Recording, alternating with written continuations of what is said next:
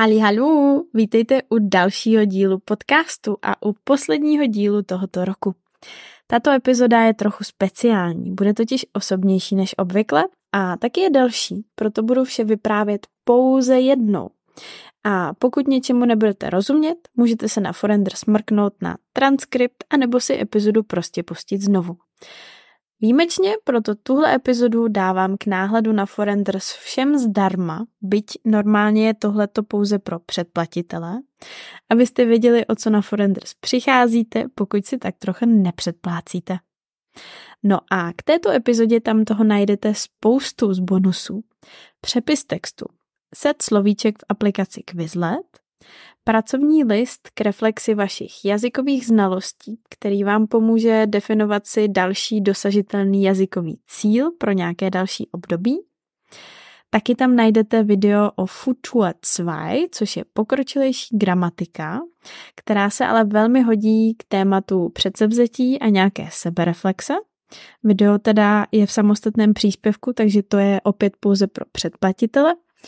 A Nakonec bych chtěla říct, že všem, kdo na Forenders jste, tak moc a moc děkuju.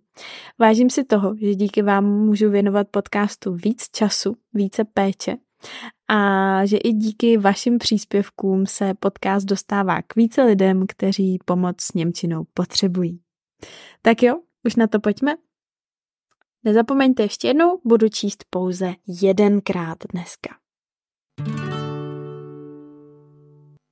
Ich liebe das Ende des Jahres. Ich mag die langsamen Tage zwischen Weihnachten und Silvester, wo ich nicht produktiv sein muss und nicht mal will. Ich faulenze, was ich sonst eh selten mache. Ich lese viel, ich bin in einen, in meinen Gedanken verloren, ich reflektiere. Erst das vergangene Jahr ausklingen lassen, dann das neue frisch beginnen. In dieser Folge möchte ich euch durch mein vergangenes Jahr bummeln lassen und etwas erzählen, was nicht unbedingt mit Deutsch zusammenhängt, aber trotzdem ein fester Teil von meinem Leben ist. Vielleicht könnt ihr diese Folge als eine Einladung betrachten und selber eine kleine Reflexion machen. Auf Forenders findet ihr ein paar Links zu Arbeitsblättern, die sich perfekt zum Reflektieren eignen. Januar. Wir ziehen aus Spanien weg, um noch etwas mehr von der Welt zu entdecken, bevor wir einen festen Wohnort und ein Zuhause bilden. Aus Spanien fliegen wir aber erstmal nach Prag, um unsere Familien zu besuchen, verspätete Weihnachtsgeschenke zu bringen und einfach alle mal begrüßen. Es ist unglaublich anstrengend, stressig und aufwendig, so dass ich den Besuch gar nicht genieße. Man kann halt nicht alles unter einen Hut bringen. Einen Vollzeitjob, Familie, Freunde, Alone-Time und noch das ständige Reisen kreuz und quer Tschechiens, denn unsere Familien leben sehr weit weg voneinander. Februar. Endlich mal die erwartete Ruhe. Unser Weg geht weiter nach Athen. Ich verliebe mich in die altertümlichen Gassen. Der Mensch stolpert über Überbleibsel der Antike. Ansonsten hasse ich die Stadt. Es ist mir zu groß, zu lärmig, zu chaotisch, zu aggressiv und zu östlich. Immer noch finde ich keine Ruhe. März. Nach einem Monat in Athen erreichen wir mit einer Fähre die Insel Kreta. Diesmal ist es Liebe auf den ersten Blick die mega netten Einheimischen, die Natur, das billige Essen, das freundliche Coworking, die Geschichte der Insel. Ich vergesse fast, dass die Internetverbindung kacke ist. Trotzdem fürchte ich, dass meine Klienten bald alle Lektionen stornieren, weil ich so häufig schlechtes Internet habe. April. Die Liebesgeschichte geht weiter. Ich hab's mit dem Internet schon hingekriegt und ich arbeite dank 5G ziemlich normal. Wir besuchen Santorini und sind überwältigt von der Schönheit und empört wegen dem Massentourismus, Kapitalismus und Ausbeutung der Insel. Mai. Ich bin überarbeitet. Seit Monaten bereiten wir gemeinsam mit meinem Kollegen einen Vortrag für die größte E-Learning-Konferenz Tschechiens, an der wir als Sprecher teilnehmen. Der Vortrag gelingt perfekt, aber ich stelle fest, dass die Konferenzumgebung nichts für mich ist. Juni. Ich habe Geburtstag und verbringe eine wunderschöne Zeit alleine auf Kreta, denn mein Freund musste nach Tschechien. Ich schließe Freundschaften mit den Griechen, einer Österreicherin und entdecke die Insel. Nach langer Zeit gehe ich auch zu Partys, die ich sonst hasse. In Griechenland geht es aber nicht anders. Ich werde langsam traurig, dass wir bald wieder wegfahren. Juli. Wir verbringen die allerschönste Zeit im Süden Kretas. Vier Tage vom wilden Camping, schlafen im Freien ohne Wasser, Strom oder sogar ohne Zelt. Mein Hund wird dadurch nach zwei Tagen wilde. Mein Kopf ist so frei wie noch nie. Und das ist schon was, denn ich treibe sehr viel Yoga und meditiere seit acht Jahren.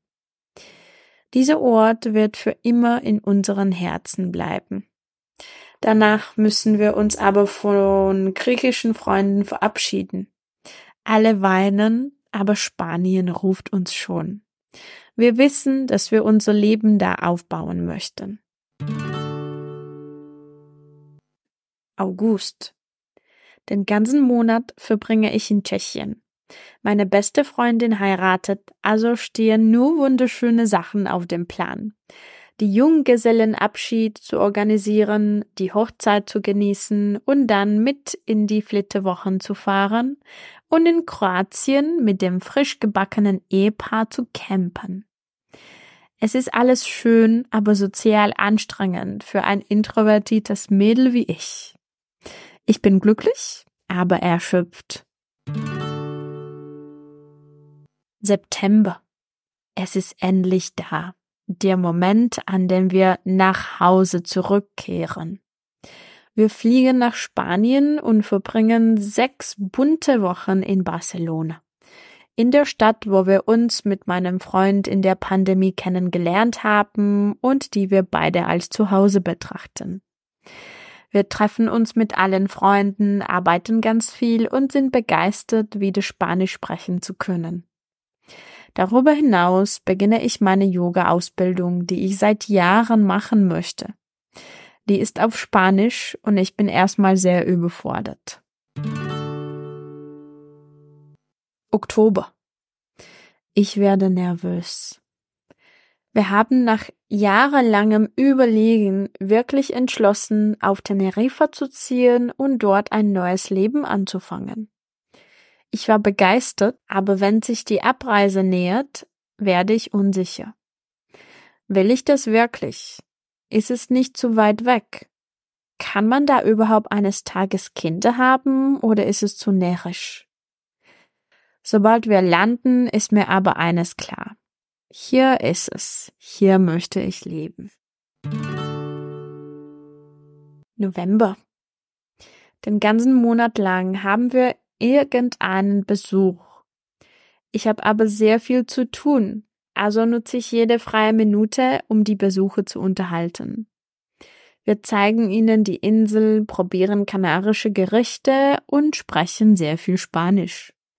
Ich beginne wieder Deutschunterricht mit einem Muttersprachlerin und einem Lehrer aus Taktrochen-Team und bin sehr dankbar, einen Ort zu haben, wo ich auch meine germanistische Seite ausleben kann. Dezember. Wir ziehen aus dem Airbnb in eine echte langfristige Wohnung um. Beide befinden sich im gleichen Gebäude. So viel Glück hatten wir. Ich kenne fast schon alle Nachbarn, wir werden langsam Freude. Das Geld verschwindet in Ikea und die Wohnung wird schöner und schöner. Meine Yoga-Ausbildung wird einfacher. Nach zwei Jahren beende ich meinen Spanischunterricht deutlich besser und selbstbewusster als davor. Obwohl alles so wunderschön geklappt hat, gehe ich in die Weihnachtsferien erschöpft. Seit November habe ich mit einem riesigen Arbeitspensum zu kämpfen und kann das Weihnachtsfest kaum erwarten. Bis Ende des Jahres möchte ich den Winterschlaf halten und mich ausruhen, obwohl es draußen eh sommerlich aussieht.